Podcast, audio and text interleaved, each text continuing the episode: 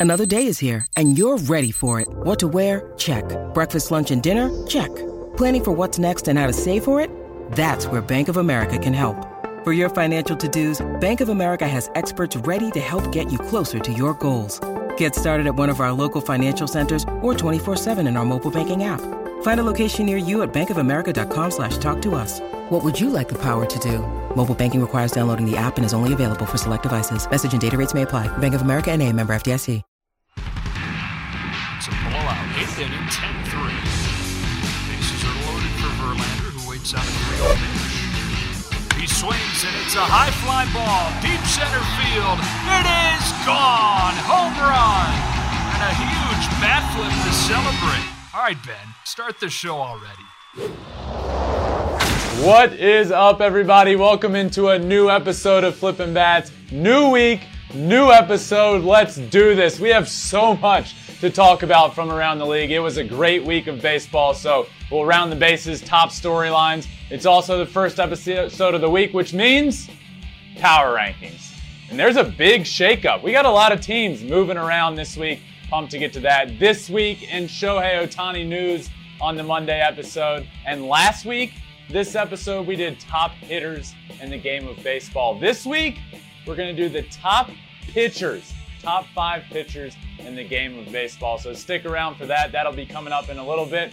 But let's get into it. Producer Conrad is out here. How was your week, my friend? Did you watch a lot of baseball? I think everybody knows by this point that you're a big Mariners fan. So I hope for your sake that you didn't watch a lot of baseball. It wasn't pretty for them. I tried to watch as little as possible. I feel like every time I turned on the game, Trevor's Story was either hitting a home run, a grand slam, or there was just something awful happening. Uh, yeah, it was yeah. a long weekend for baseball for me. Trevor Story now apparently is the best player in baseball, and that's just something that I have to deal with internally. I know a lot of fans out there probably feel the same way if their team isn't playing up to expectations. But you know what? Let's talk about a team that is playing out their expectations in these LA Dodgers and how impressive they've been to start the year. Yeah, the Los Angeles Dodgers are they're rolling. Uh, and heading into Sunday, they had won seven games in a row. And you know, I had continuously said that yeah, the Dodgers are really good, but I feel like they haven't really scratched the surface of what they're capable of being. And they've started to do that a little bit. And, and it's been the offense that has really turned it on and started to get going. Uh, they're now the first team and, and the only team in all of Major League Baseball to have multiple win streaks of six games or more. Uh, they got to seven games this time. And Mookie Betts, to be honest with you, is is the one carrying them right now. Um, he he hadn't been very good to start the year. He was one of the reasons that I said I don't think they've really scratched the surface, which was crazy because they still were you know the best team in the National League or, or at least up there. And now Mookie is absolutely killing the ball. He hit 393 with three homers, eight RBIs in the last week. I mean, Mookie Betts is back to being one of the best players in baseball. At least he is right now. And as a result, the Dodgers are rolling. And, and this is what I knew was possible. Not that team that's going to win three out of, you know, three out of five games or six of 10. It's the team that is capable of rattling off winning every single game in a week. Now, they had the win streak going heading into Sunday, and then they lost in a just brutal way, by the way. Not sure if anybody was watching that, but the win streak came to an end on Sunday when a routine ground ball to second base was booted. That would have ended the game. Two runs score on that. But the Dodgers are still rolling. They're in first in the NL West. And like I said, it has been the offense that has turned it around. L- l- listen into some of this. Over the course of that seven game win streak, they scored 6.43 runs per game, which was first in Major League Baseball. They had a on base percentage of 368, best in baseball, an OPS of 879, best in baseball. And the, the numbers just keep rolling offensively. To start the year, it was this pitching staff. It was the pitching rotation, which everybody looked at the lineup that added Freddie Freeman and thinks, oh my God, this is going to be the greatest team of all time. And the offense just wasn't really rolling. You have Max Muncy, who's still not playing well. Justin Turner picking up a little bit, but wasn't playing well. Cody Bellinger not playing well. Mookie Betts wasn't playing well. It was the pitching staff that was one of the top in all of baseball that was carrying the way, which is what led me to say, I don't think this Dodgers team has scratched the surface of what they can be. but I am here now to tell you that the surface has been scratched, my friends. The Dodgers are rolling. The offense is rolling. Mookie Betts is on a tear back to his MVP like days, and it has been um, it has been a dominant past week for the Los Angeles Dodgers. I don't know. There's there's not much else to say in terms of it just being dominant. Producer Conrad, it has been um, it has been a force to be reckoned with out there for the Dodgers. It really has been. Absolutely, it has been, you know, and I think one trade that a lot of people thought that last year when the Dodgers acquired Max Scherzer and then Trea Turner just got thrown into it. I think a lot of people forget like how big of a deal that was. Even though Scherzer left, Trea Turner is still playing at an extremely high level and he does it all. He's extremely dangerous on the bases. He's basically a gold glove shortstop. He's tremendous. And, you know, the Dodgers have found a way to get acquire these young pieces, get rid of them to bring in these guys like the Trea Turner, the Mookie Betts. You know, you bring in Freddie Freeman off of free agency. And we talked about a lot last postseason where they had the best team on paper, but you didn't believe that that was going to translate to them winning the world championship. Do you have those same thoughts this year? Or ha- are you seeing finally well, the best team on paper being the best team in baseball? Well, this is what they have been. They've been the best team on paper and they run through the regular season, and then it hasn't exactly translated to success in the playoffs. Now, if you consider success an NL championship, which many do and, and should, that is success in its own right. But with this Dodgers team, in my opinion, it's championship or bust, and it has been for a couple of years. They have the best team on paper, they get into the playoffs and then they lose in the NLCS, they lose in the World Series, whatever it may be. Obviously, in the COVID year, they won in that shortened year, but I, I need to see this team winning when when it comes playoff time and getting getting that championship, getting to the World Series and then winning it. Because this team is far too talented. And then you hear last year they acquire Max Scherzer and Trea Turner. And in my opinion, the second they got those, it was if this team doesn't win a World Series, it is a bust of a year. It is a failure of a year.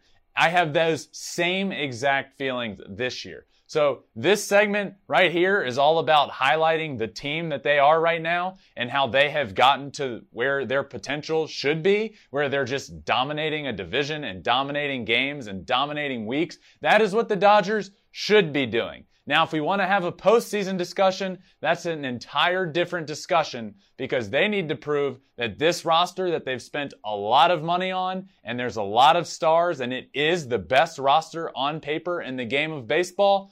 In my opinion, it is championship or bust for this Dodgers team. They are playing well. They should be playing well. They should win a division title. They need to, and they need to get to the World Series. Anything other than that is a failure, in my opinion. Yeah, that totally makes sense. And you know, it's it's one of those things where there's no way when it comes to October that this will be even the full team that the Dodgers are putting out. They're definitely going to make moves at the deadline. The teams that are going for it are always going to make those moves and make that push. The Scherzer, the Turner, whatever it might be. Absolutely. And you know, we, we talked about it a little bit um, in, in, a, in an episode last week how their depth is what makes them so dominant in the regular season. And, and you might think, what do you mean their depth? They're full of superstars. Yes, also helpful. But in a regular season that is 162 games, you're going to run through some bumps and bruises and have guys get hurt. And you're going to have a Clayton Kershaw who's pitching really well get hurt and go down. And you're going to need guys to step up. And it just seems like they continually have those guys that are able to step up. You're able to have Justin Turner struggle and have Rios come in and play really well. You're able to have Gavin Lux not play every day, who'd be an everyday player anywhere else. This team, unlike most any other, is capable of winning in the regular season because of superstar talent and because of the depth they have. And we're already seeing it this year. We're already seeing some guys get hurt. Obviously, nobody wants to see, well, anybody get hurt, but Clayton Kershaw going down, just no, everybody loves that guy. He goes down and the rotation, steps up and continues to be one of the best in baseball. And that is just a credit to the GM, the ownership that built this team full of superstars, but it's not just those superstars because we've seen it on the other side of LA with the Angels for years now We've seen a team that has its superstars, but what else? And now this year, the Angels finally add in some depth, and we've seen them be good. That speaks volumes to ownership and GM with the Dodgers. They have their superstars, but they have that depth that is able to carry them even when they go through some injuries and those bumps and bruises that come with a 162 game regular season. Absolutely. Yeah, the 162 games, you have to have an exceptional amount of depth if you're going to be able to be consistently good or great throughout the regular season. Now, let's head over to second base where unfortunately it's the the tough luck Detroit Tigers. Had a lot of injuries speaking Of, speaking of bumps and bruises, let's let's talk about the Detroit Tigers. And let me start this by saying I don't believe there is an excuse for the way that the Detroit Tigers are playing. I have been disappointed in the way the team has played, the team that is on the field, and I do think that they are better than what they have been playing.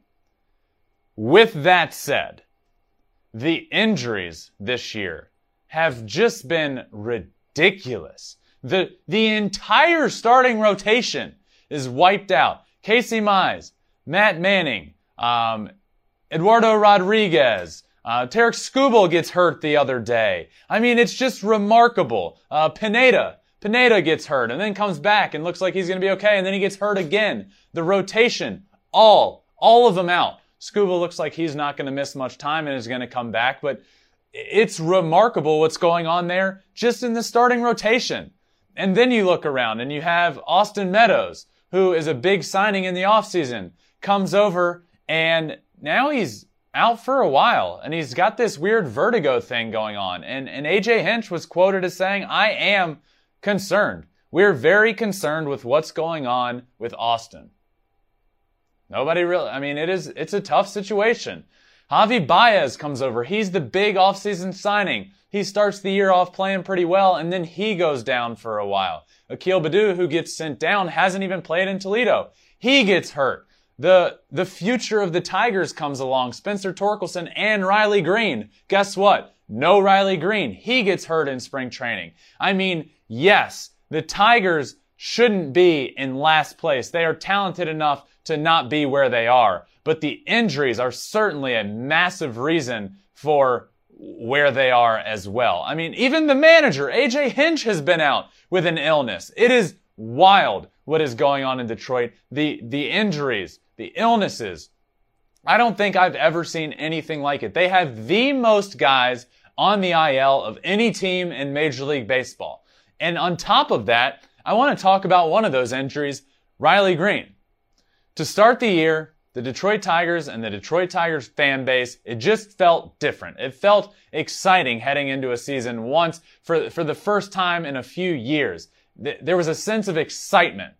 Now, I didn't think going into this year that this was the year. This is going to be the year the Tigers are back and they make the playoffs. I didn't believe that. But I did think there would be a corner turn and they'd be a better team and they'd be similar, if not better, to that team that we saw in the second half of the year last year. So then you think, okay, there's a lot of excitement. Torkelson and Riley Greene are going to make the team and compete for a Rookie of the Year award in the American League. Well, guess what? Riley Greene gets hurt he doesn't make the he doesn't break camp with the big league team obviously and he still hasn't played in the big leagues. In my opinion, that was a bigger blow than just Riley Greene's production on the field not making the team. That was a big blow to to the team, to the fan base, to the sense of excitement to start the year. And, and obviously Torkelson comes up and you're so excited. But the two of those guys, the future, they've done everything together in the organization the entire way. They have moved up together. They have talked about wanting to play in the big leagues at the same time together, making their debut, being, being incredible and, and changing the culture in Detroit together. And then they're supposed to break camp together and he gets hurt. And it just, in hindsight turns out to be a, you know, a, a sign of what's to come for this Tigers team. I mean, this is bad luck like anything I have seen in a long time. It has been brutal. You look at the starting rotation and it is depleted and credit to them, credit to the young guys, credit to the organization for the arms that they have because the guys that have continued to come up and be good have filled in very well. Alex Faedo, who's been hurt previously looks like a stud, but I, I don't know what is going on in Detroit. It has been bad. It has been bad luck. I, I wish and think they, they should be playing better, but man, tough luck Detroit Tigers is the is the caption we see on this segment and that doesn't even begin to talk about it. I mean, it is it is wild what's happening there in Detroit. Yeah, you hate to see things happen and unfold like that. You never want to see players get injured or anything affect the season like that, but you know, there are some positives that are probably going to come from this. When players go down, starters go down, the young puppies get a chance to go out there and run around and show what they can do. And hopefully, maybe a couple, one, two, three of them steps up. And then a year or two from now, you can turn around and look at this season as a win. But for the time being, you hate to see all the injuries. And uh, speaking of young players, let's move on over to third base. Young players keeping franchises' hopes alive. That's right. Um, you know, I want to talk about Adley Rutschman for a minute and and what he means. You know, not just to to the Orioles, to the team, but to the fan base, you know, Adley Rutschman is the prized prospect, and number one prospect in baseball for years. The Orioles haven't been very good for years, and they aren't very good this year. But you know what happened over the weekend? That prized prospect, that number one prospect that everyone has been waiting to see in the big leagues for so long, got the call. And in that moment, that the other night when he made his debut, I was tuning in. So many were tuning in to watch his debut. So many people showed up to Oriole Park at Camden Yards to watch him make his debut. That's what it's all about. For, for one night, it was about hope. It was about the potential. It was about the future. And Adley Rutschman took the field, took off his helmet, the smile on his face, turned around, took it all in. If you haven't watched the video, by the way, do it. I mean, this was a special moment. He, he took the field, literally did a 360 behind the plate, got down into his crouch, patted his glove, and said, All right, let's do this. And uh, it was special. The crowd was going nuts for him. He got a triple in the game. The crowd was chanting Adley, chanting his name. It, it's about hope. It is. It's about the future. And, and we heard it recently on the show. We had Cedric Mullins on and talked about Adley and the future of this team and how exciting it is and how close the future is. This is a glimpse, a taste of that future being close. That's what it's all about. It's about those young players, these young prized prospects coming up on teams that haven't been very good in a while and giving you hope. Hope for the future. I, I love to see it. And we've gotten to see it a few times this year. We see it with, with Julio Rodriguez on a team that has the longest drought in the, the longest playoff drought in major sports. In all of, in all of sports. That's wild. And Julio comes up and you can feel it in Seattle this year. Oh man, our guy, the guy we've been hearing about for so long, he made the team. Let's do this. Bobby Witt Jr., for the Royals. He makes the team and it's like, oh yeah, let's do it. And I don't think these fan bases, with an exception of Seattle, because I do think that team is and was ready to win, I don't think the Royals set out and said, oh man, Bobby Witt Jr.'s made the team. We're going to the World Series. No, but it's a sense of, man, now we get to watch our guy that we've been hearing about for years being a top prospect in baseball I get to go to the ballpark and watch this guy play, a guy that could potentially be a perennial all-star someday in this league. That's what we're seeing. That's what's so cool about these guys getting called up. We see it the other day. Adley Rutschman gets called into his manager's office in AAA and he gets sat down and I love these. I am a sucker for these. Gets the, the manager goes through a whole spiel of how hey, we don't need you to do any more than you're doing. We're giving you some off days just to, you know, to keep you fresh and blah, blah, blah. And at the end of it, he said, and you need to be, you need to be fresh because you're going to Camden Yards to play in the major leagues. And at that moment, um, his entire team came running in, celebrating with him, um, you know, piling on top of him because it's true. It, it's a grind in the minor leagues, and that guy, the guy that you've become family with, has made it. And it's been a long journey for him, the injuries that have come up, and now the fan base got to see him and they showed up for him in droves. It was so cool. It was awesome.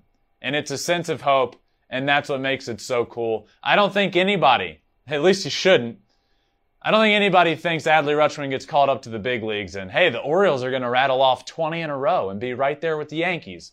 No. But it's, okay, this guy is here. He's getting that experience. And in two years, we could be competing.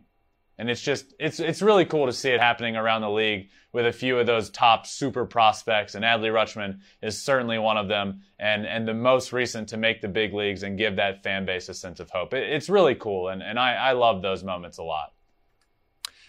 Yeah, I mean, how can you not love him? I obviously big Mariners fan, you know, and over the last three years, I can't tell you the amount of times I did know that. I've heard that.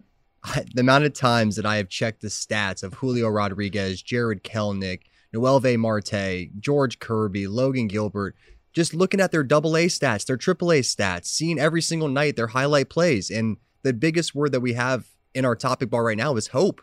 Because for a lot of teams that are in the small markets, you uh, baseball is a very unique thing and where it's not the NFL or NBA where the number one overall pick is playing on your team the next year. You have no clue when that guy is going to come down the pipeline and finally make the big leagues. So when he does, yeah. you have to appreciate it. And I know I have for sure this year with Julio. It's been a down year, but hope is the only thing I feel like a lot of small markets have. And every now and again, you get a chance to win it all. But it starts it somewhere. Is, it is cool because baseball is it's different than any other sport. And, and you get drafted first overall in the NBA, you're going to be in the NBA and making a difference that year. You get drafted first overall in the NFL, you're going to be in the NFL making a big difference for your team that year. Baseball's not that way, and it's a grind to get to where you're going. And, and an organization, as an Orioles fan, they hear with their first pick, Adley Rutschman. Okay, great. This guy's going to make a difference for us. When? And then you start hearing about him making a difference in the minor leagues and how good he is. And that hope just builds and builds and builds. And then the day comes after two, three years. We get to see our guy in person on the field that he's going to make a difference for our team for a long time to come. And it, and it really, it really is cool and it is special. And it's something that makes baseball different one of a few things that makes di- baseball different than, than any other sport out there. So I just wanted to talk about that. So, uh, where are we going next, producer Conrad? Yeah, so we're going to head over to home plate, which is the Astros train keeps on rolling. I like that. The Astros, the Houston Astros train keeps on rolling. A nod to Bobby Dynamite up there on the train tracks in Houston. Shout out Bobby Dynamite. Um, shout out Bobby Dynamite. Uh, they are they're they're rolling, and you know it begs the question of why what has given us any other thought than the Houston Astros are the best team in the American League. And I know the Yankees have been playing better than anybody, but there is certainly a conversation of the Astros are the best team in the American League, and another conversation of are the Astros better than they were last year? And You know, I certainly think they could be. And let's dive into that a little bit because now the Astros are absolutely rolling. They're first place in the AL West when everybody, rightfully so, is talking about the Angels and how good they are. But, you know, I, I think coming into this year, there was a little bit of a different feel from the outside because, oh my God, they let Carlos Correa get away. And now you, that core is broken up. And are the Astros going to be good? And the answer to that question is not only are they good, they might even be better. And, and it's for a few reasons. And obviously you don't lose a guy like Carlos Correa and directly become better at that position. Carlos Correa is one of, if not the best shortstops in the game of baseball. But Jeremy Pena has stepped in and been fantastic, which we'll dive into in a second. But I think this team very much so could be better than, than the team last year. And, and for me, a big part of that is the pitching. This pitching rotation has been phenomenal.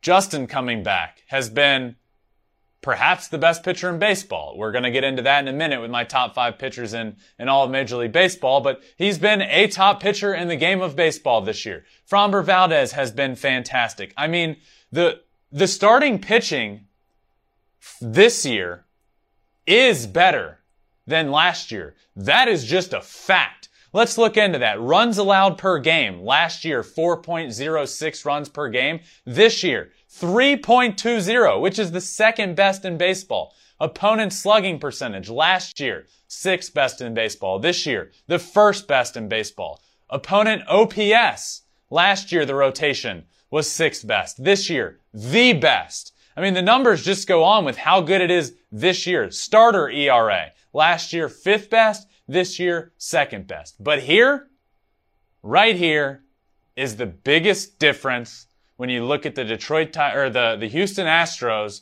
and their team this year and what makes them better. The bullpen. Last year's Astro ERA was 4.06, which is 15th in baseball, middle of the pack.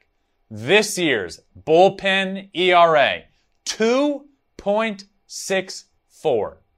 The best in all of baseball. Hector Neris, Rafael Montero, Ryan Pressly, Ryan Stanek. They're great. And right now they are the best bullpen in all of baseball. That's the difference. That is huge. And, and this is a, another fact. And this is, this directly correlates to that bullpen. Last year, they had a .52 win percentage in one run games. That's basically 50%. I'm not great at math, but 0.52 is pretty close, if not slightly better. That's last year. This year, they have a .615 win percentage in one run games. The starting rotation is getting it done. The bullpen is the best in baseball. That's what, in my opinion, makes this team better this year. The starting pitching and the bullpen. Lance McCullers, looks to be on the comeback trail. He's now throwing. He's ramping up his velocity. I saw, uh, I saw over the weekend he threw, got up to 80 miles an hour and said he was very encouraged. So you add Justin into that rotation. At the top of that rotation, you have another year of Framber Valdez getting better. Luis Garcia, Jose Urquidy are all getting better. And then you add back in Lance McCullers, who was one of the best pitchers in the American League last year. That rotation is slept on on how good it really is. You add on top of that the best bullpen in baseball, and then you look at the lineup that lost Carlos Correa and adds Jeremy Pena in that spot when all when all thought, hey, is this gonna that's gonna be a pretty big downgrade. Look, Carlos Correa is perhaps the best shortstop in baseball, but Jeremy Pena has been no slouch. He has been fantastic in that spot. He has been every bit of the production of Correa this year, if not better. It's been remarkable. He's one of the top players in all of Major League Baseball in WAR as a rookie, as a rookie that's filling in with, I don't think this is a stretch to say, the biggest shoes to fill in the entire league. You lose Carlos Correa on a team that has been to five consecutive ALCSs, and then you're supposed to step in right there for the guy that just got paid more than any shortstop in the history of the game? Well, yes, he was expected to do that, and he's gone above and beyond, and he's been fantastic. I mean, he has in 122 at bats, 7 homers, 21 RBIs, he has a 2.2 WAR.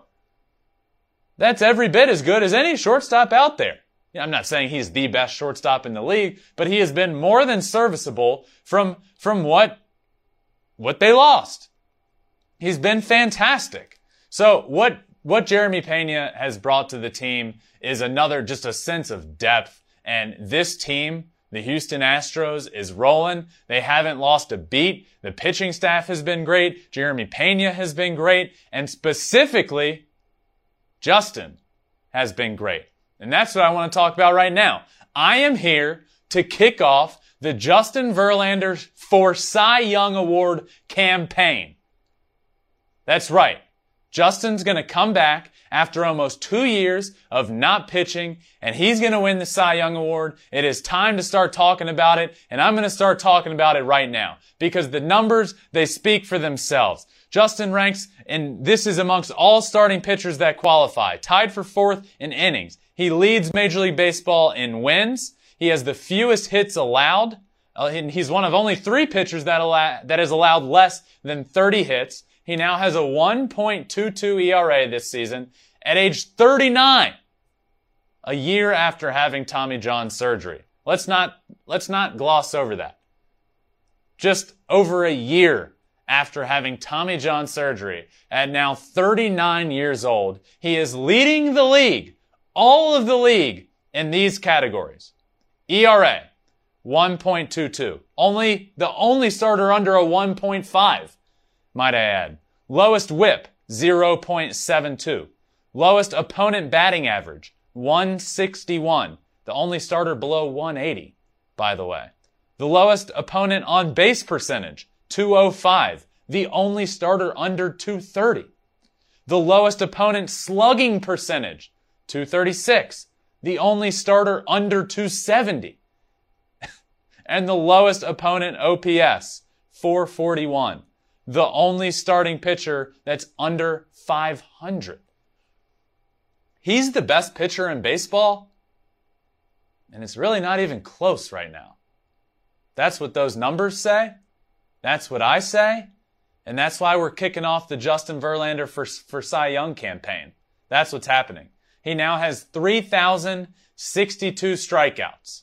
He's 17 behind Max Scherzer, who's out for six to eight weeks. He's 23 behind John Smoltz, and he's 32 behind CC Sabathia. When he passes those guys, he will be 16th all time on the Major League Baseball strikeout list. That's pretty cool. That's pretty special. Justin Verlander's been around for so long that the first three MLB batters he faced were Grady Sizemore, Coco Crisp, and Travis Hafner. He's 39 years old and he's allowed seven earned runs in eight games. He's now thrown three consecutive starts without giving up a run. It is special, it is unprecedented, and it is hopefully en route to winning a Cy Young Award again at age 39, coming off of Tommy John, and it should be talked about all the time. This is special what we are seeing. Dusty Baker, the manager of the Houston Astros, who has been around the game of baseball and managed forever played the game with, with Hank Aaron. He has been around the game for a long, long time and he has managed many, many Hall of Famers. He said after Justin's start the other night, this guy is unlike almost any other player that I have ever had. That's pretty special. The numbers are special. The comments from the people around him are special. He is special. And to be honest with you, He's a hell of a brother, and he's a special brother, and I hope this is just the beginning of the Justin Verlander Cy Young campaign. Producer Conrad, this is this is special what we're seeing, man. It absolutely is special, you know, and uh, talking about your brother and his performance is one of those things that we've had the conversations where it's not always something that you want to talk about and address. And you know, it's it's one of those things that it must be addressed now because he's the top guy in baseball. I told you earlier. I don't care what his name is. I don't care what his last name is. If this dude was doing what he's doing right now, we would be talking about him probably even that much more. Like it's it's a situation yeah. where he he is just so impressive this year. And a couple weeks ago on episode on Thursday, you know, for for everyone out there that didn't hear it, can you kind of give the explanation of how a guy that was a triple crown winner as a pitcher, a Cy Young winner 10 years ago, has turned this around at age 39 to where it's like watching a great in the post end of their career, not even post end of their career, just like a part of their career where it just all has come together. He's just painting. It's no longer just overpowering. He's painting people. And it's unbelievable. He's he's he's pitching. He's pitching. And you know, Justin comes up and he's one of the one of the best pitchers in baseball and and now um, I think it's fair to say that he is one of the best pitchers of all time. And, you know, it's been, it's been a journey and it's been a story of almost two different careers. You have the career where Justin's out there throwing 103 with a banger of a curveball and striking out everybody. And he just had stuff that was better than, than we've ever seen. There aren't many pitchers that are that start off the game throwing 92, 94, and then in the ninth inning, in his 105th pitch of the game, he's hitting 103 miles an hour. You know that that's what he's done. That's what he did at the beginning of his career, and he was able to get guys out that way. And now at age 39, coming off of Tommy John surgery, look, he doesn't have that stuff. He's not throwing 103, but he's still, don't get me wrong. He's still throwing 98 miles an hour. He hit 98.3 the other day. I mean, that's well above, well above league average. As, that's incredible. So the stuff is still there, but he's learned how to pitch. He now is, is a master of his craft. He has, he has the craft, he masters his craft like a, like a soft tossing lefty while still having the stuff of a flame throwing righty. That's why he's here now. Because he's in that video room, analyzing everything, taking notes, getting behind the scene, getting about, you know, looking at the batters from, from his next start, taking notes, knowing how he wants to approach guys, talking to his catcher. And then he goes out there and executes with his well above average stuff. But he's just a pitcher now. As a throw, as opposed to a thrower, he's a pitcher. That's why we're seeing what we're seeing. That's why we've seen, I don't want to say a shift because his entire career he's been really good. But if you want to ask the question of how's Justin still doing this at 39 years old? Well, it's simple. He's taken really, really good care of himself. He's learned how to master his craft with video. Learned how to look at his mechanics, repeat his delivery. He's also learned how to prepare for new opponents. And he's also been able to thrive by keeping his stuff almost as good as it has been. He's still throwing 98 miles an hour. You add all of those together and you get the best pitcher in baseball at age 39 years old. That's how you get that. So, yes, Houston Astros are rolling. Justin is rolling. Good things happening down there in Houston. Um, but where are they going to land on this week's power rankings? That's right. It's a Monday episode. That means my new power rankings are out. Top 10 Major League Baseball power rankings. Let's start with number 10. At 10, I have the St. Louis Cardinals.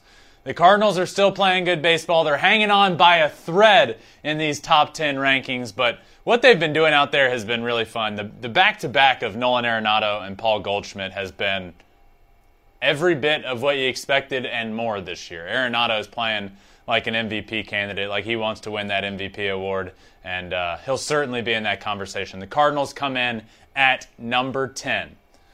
Let's move on to number 9. At number 9, the San Francisco Giants. They just keep doing it. Now, they have struggled a little bit this week. That's why they've moved down my list. They are now at number 9. They're on a bit of a losing streak heading into this new week. But the Giants are still really good. They're still a lot of fun. They do it in a lot of different ways. They pitch well, they hit well, they play defense well. They don't do anything, you know, at the best in baseball. Arguably, their their pitching staff is is close, but they do everything above average, and that's why they're going to continue to be a good team, and that's why they come in at number nine right now in my power rankings. Moving on to number eight. At number eight, the Minnesota Twins. I, I really I really like this Minnesota Twins team.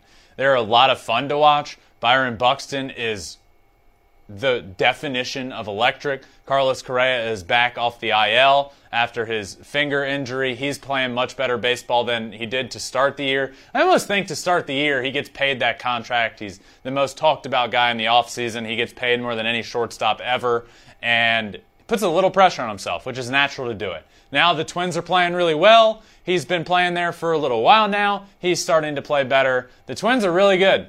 They're a lot of fun. They come in at number eight. Number seven on my list, we have the Los Angeles Angels. They have moved down slightly just from the week that they had, but they're still, look, the Angels are still really good. I've talked about it a lot with this team. It's no longer just the superstars there. It's no longer just Trout and Ohtani. The depth the pitching, the back end of the bullpen. That's what makes them a good team. That's what makes them a top 10 team in the game of baseball. And that's what's going to potentially make them a playoff team. At number six, we have the Milwaukee Brewers. The Brew Crew are. Here's what I want to say about the Brewers they have an ability with the way their team is set up to not go on too many really bad stretches because of that pitching rotation. You have those top three that I always talk about Corbin Burnes, Brandon Woodruff, Freddie Peralta. You know they're going to be good. You know they're going to keep you in games. And it kind of prevents you, even when your offense is struggling, from going on a stretch of losing five, six, seven games in a row. They're going to keep you in games. And they're going to be able to when their offense isn't rolling to kind of tread water and play well. When the offense is rolling, they're a top team in the game of baseball, hands down. So it's a good combination to win in the regular season. Postseason, a little bit of a different conversation. They're going to have to prove that they're able to win in the playoffs. But right now, I have them at number six in my power rankings. At number five, the San Diego Padres. Man, they are rolling. They are really good. Manny Machado is playing like the best player in baseball. That's what he's playing like. It has been remarkable what he has been doing out there. The Padres, even without the superstar, the MVP caliber talent of Fernando Tatis, have been great. The NL West is really, really good, man. That's a great division. The Padres are playing great. They look like, under Bob Melvin, they look every bit of a playoff team. Will it happen? I don't know, but they're on their way. At number four on my power rankings, the New York Mets. I don't know what's going on with the Mets and, and their injuries. They just keep getting they keep getting injuries piling up and it just doesn't really matter. You know, obviously it matters and it's never a good thing, but that's the thing with this team and the way it's built this year. Steve Cohen built a great team out there. It's special, it's a little different than years past, and they're able to step up. When somebody goes down, they step up. They're playing well. It's a next guy up mentality going on there. I know they have a lot of their pitchers down Scherzer, DeGrom, Megill. It hasn't been great there for the pitching staff, but they continue to have guys step up and produce. That offense is much better than it has been because you have more guys that are capable of taking over a game than you did in years past. The Mets are still really good, even despite all of their injuries. At number three, the Houston Astros. Those Astros are, they're really good. They've they've turned they've flipped that switch as I told you they would a while ago. They you know we're we sit three weeks into the year and they're struggling, and I said stop worrying. Stop freaking out. This team's going to be good. They could be even better than they were last year, and they've lost Carlos Correa.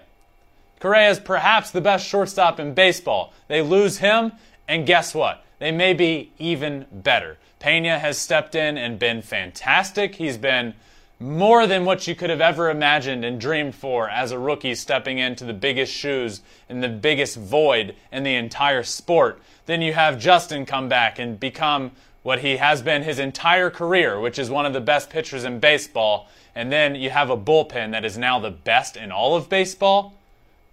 The Houston Astros bullpen is the biggest difference for them last year, this year compared to last. Last year, they won about 50% of one run games. This year, they're winning over 60% of one run games. That's a lot to do with the bullpen. This team is complete, they are special, and that's why they're at number three on my power rankings. At number two, the Los Angeles Dodgers. They are back. They have moved up this list a little bit after a week where they get moved down, and to be honest with you, they needed to be moved down. They've changed. They have figured it out. They have also flipped that switch. Mookie Betts hit 393 over the course of the last week with three homers, eight RBIs. You know, it was the pitching staff that was the reason the Dodgers were so good. With one of the best lineups we've ever seen, it was the pitching staff. And it just made you wonder, oh my God, when the offense gets rolling, what can they be? Well, now they're rolling, and they're on their way back up the power rankings. Mookie's rolling. The rest of the offense is starting to play better. Max Muncy hasn't. So, I mean, you have to believe he's going to at some point. But this team is rolling. They had won seven in a row going into Sunday and the Los Angeles Dodgers are back towards the top of my top 10 power rankings. And at number one, for a month rolling now, the fourth week in a row, the New York Yankees are at the top of the top. The Yankees are the best team in baseball right now. It's been a lot of fun to watch them play. Aaron Judge is on another level. He's going to make a lot of money, and he should. And I hope he does because he bet on himself, he turned down the Yankees, and look what he is doing. He is playing like a top player in the game of baseball. He is playing, to be honest with you, like an MVP. The entire team is playing well. Nestor Cortes has been uh, an extremely awesome storyline this year. Um, I am a little concerned now. Could this be the last week with them at the number one spot? I don't know, but I'm a little concerned with Aroldis Chapman at the back end of that bullpen. He's now given up a run or more in a few consecutive outings. So, and then you hear Chad Green. This is awful news. Chad Green goes down. He's going to have to get Tommy John surgery. He's going to miss the rest of the year. He has been fantastic. He's on the top of the list for Yankees all time relief appearances, by the way. That's a big blow. So you even more so need Chapman to step up and be great. But look, we're going to talk about how good this Yankees team is, how good they have been over the course of the last few weeks. They are the best team in the game of baseball, and that's why they are at the top of this week's top 10 MLB power rankings. All right, and now it is time for my favorite segment of the week. This week in Shohei Ohtani news, I'm going to talk about his bat heating up. He is starting to roll. I'm going to talk about why, for Shohei, consistency is key. I also want to talk about how his work behind the scenes is absolutely incredible and needs to be talked about even more. But let's start with his bat heating up. On Sunday, Shohei went deep again for the ninth time of the year. He is starting to roll. Over the course of the last two weeks, he's hitting 290. He's got multiple home runs. He hit two home runs over the course of this past week.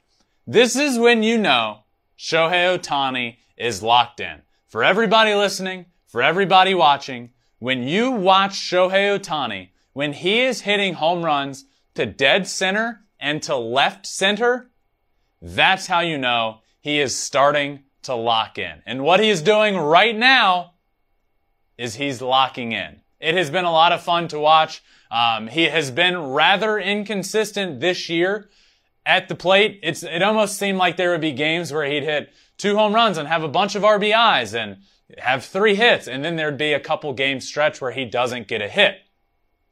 Now it seems like he's starting to find that consistency a little bit more at the plate. He's driving balls up the middle. He's driving balls the other way instead of all of those. I felt like at the beginning of the year, a couple of times a game, we would see that Shohei would get a good pitch to hit and he'd hit that chopping rollover to the right side. The second baseman would catch it and throw to first. Now we're not seeing as much of that.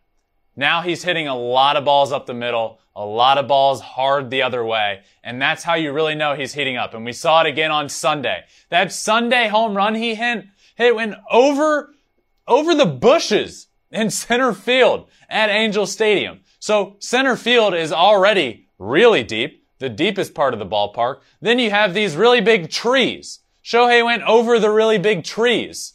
I mean, it's remarkable the power this guy has. The power is remarkable. He doesn't even do much. He's not doing this big leg kick anymore. He's just keeping it simple and the power, the force, the torque that he has up the plate at the plate is allowing him to hit balls 450 feet to dead center field. It is remarkable. And for me, I'm just glad to see that Shohei is starting to heat up at the plate. It's been a lot of fun to watch lately, and I wouldn't be surprised if the next week or so we see him really take off those power numbers and hitting four home runs in a week. That'd be sick. Next up, I want to talk about how for Shohei consistency is key. Now let's talk about with on the pitching side. His consistency is what's made him different this year on the mound. It almost felt like last year, yeah, he, he obviously was throwing really good, but he would have a bunch of these blow up games and he couldn't find the strike zone. And there would be games where it looked like he wouldn't get out of the first inning. This year, the consistency has been key. He's had starts where, sure, he's gone out and he's had no hit stuff. He's taken a perfect game late into the game. But then he's also had games where in that first inning, it looks like it's not going to go well. He can't find the strike zone, but you know what? He figures it out. And he has a, he has a way of getting through six innings and, and giving up two earned runs and striking out seven guys and throwing a, a quality start. That was different than what we saw last year. The consistency wasn't there last year. He would have that start where he couldn't find the strike zone and he never really found it. And he wouldn't get out of the first inning. Or he'd really struggle and he'd give up in those starts where he'd give up five or six runs last year. This year he's given up two runs. And then he's still having those starts where he looks perfect and he's taking perfect games late into the game. That's been the difference on the pitching side. And in my opinion, Shohei Ohtani, Shohei Ohtani could win a Cy Young Award in his career. It could be this year. He's pitching like a Cy Young Award winner. It has been a blast to watch. And the difference this year is the consistency. Shohei Ohtani's average fastball velocity in a start the other night, 98.6 miles an hour. The hardest for any game is hit in his entire career. He threw eight pitches at 100 miles an hour, the second most, and he's likely done after 94 pitches in six innings. It's a 2-2 ball game. So that was the other night. 98.6 average velocity, throw, throwing multiple pitches over 100. That's the thing with Shohei. We had always heard this guy throws 100 miles an hour and he hits a bunch of bombs. Well, over the last couple of over the last couple of years, it's almost seemed like, wow, he can't—he touched 100. Well, guess what? Now his average velocity is over 98 miles an hour. He's touching 100 miles an hour. He's throwing 100 miles an hour multiple times in a game. This is a different Shohei we're seeing on the mound this year. This is a more dominant Shohei we're seeing on the mound this year. This is a Cy Young quality Shohei Ohtani we are seeing on the mound this year. It's been a lot of fun to see and consistency has been key for him there. On the offensive side, consistency is key as well. Now, this is a, this is going to be a little bit different for than we see with the pitching. The pitching, he has been consistent. Offensively, it hasn't exactly been consistent this year. The last couple of weeks have been much better. But like I said, it seems like there's a lot of outings, a lot of starts where he'll have three hits or zero hits, which leads to a really good week. If you get three hits in two days, guess what? You're playing good baseball. You're looking good at the plate. Shohei Ohtani isn't good at the plate. He's elite at the plate. And it looks like he's starting to find that consistency. That's where he becomes dangerous. You remember that stretch he went on last year where it seemed like every single night he was hitting a home run? I think we're close to that. I do. I think we're close to that. He's hit five homers in the last couple of weeks, and it looks like he's starting to get on that roll. Since that day, that he said, I feel like I'm starting to get there at the plate. That very next day, he hit two homers, and since then, he's started to take off. Consistency is, is the key for Shohei at the plate, and it has been the key for Shohei on the mound this year. Next up with Shohei, I want to talk about what he does behind the scenes. I do a lot of talking about what he does on the field, the pitcher he is, the hitter he is, and rightfully so, that deserves to be talked about as much as I talk about it.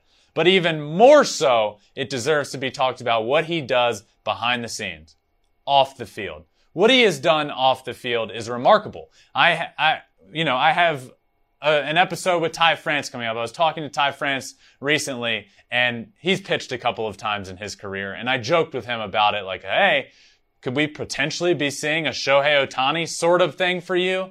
And his response was, no way. Too much work. Now, one, he doesn't throw 100 miles an hour. But two, it is true. The work that goes on behind the scenes is remarkable. Even at the college level when I was trying to do this, it was too much work for me. You find yourself cutting corners and trying to do this and trying to do that. Shohei doesn't do it. He doesn't cut corners. He just becomes the best at whatever it is he's doing. I was fortunate enough last year in October to talk to A-Rod and David Ortiz about Shohei Ohtani. And they jokingly said he has to be single to do what he's doing because he just, he, he has so much time to do it. And they were joking about that, but it is true. What they said and what the point of their message rings true. What he does is just works harder at his craft than than I think we have ever seen before. Not to say people aren't working hard, not to say my brother Justin, who's one of the greatest pitchers of all time, isn't working hard. Not to say Mike Trout, who's one of the greatest of all time, and his teammate isn't working hard. He's doing that work that they're each doing and combining it to be a pitcher and a hitter. That's what makes it so remarkable. That's what makes it so special.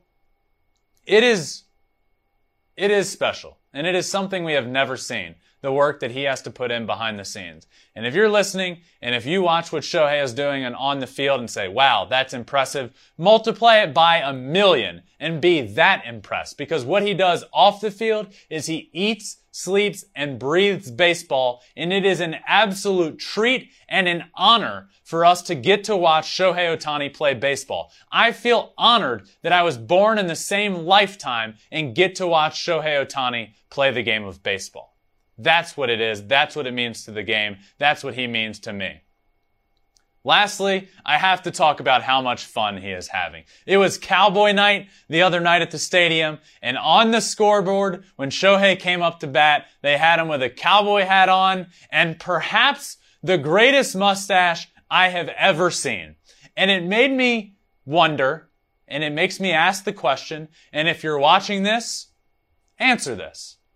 Should Shohei grow out a mustache? Because it looks great.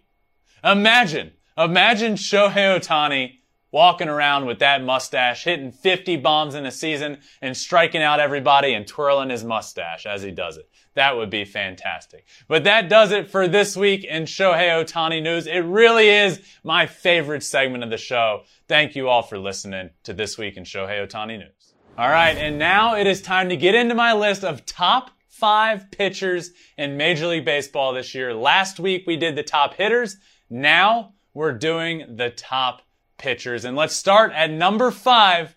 I got Corbin Burnes there at number five. The NL Cy Young Award winner last year, still throwing well this year. A 2.26 ERA, 62 strikeouts, and a whip under one, a 0.83 whip. Look, he's one and two on the year, one win. I am here to say I don't care about record. I couldn't care any less about record. It is a total stat that honestly isn't up to you.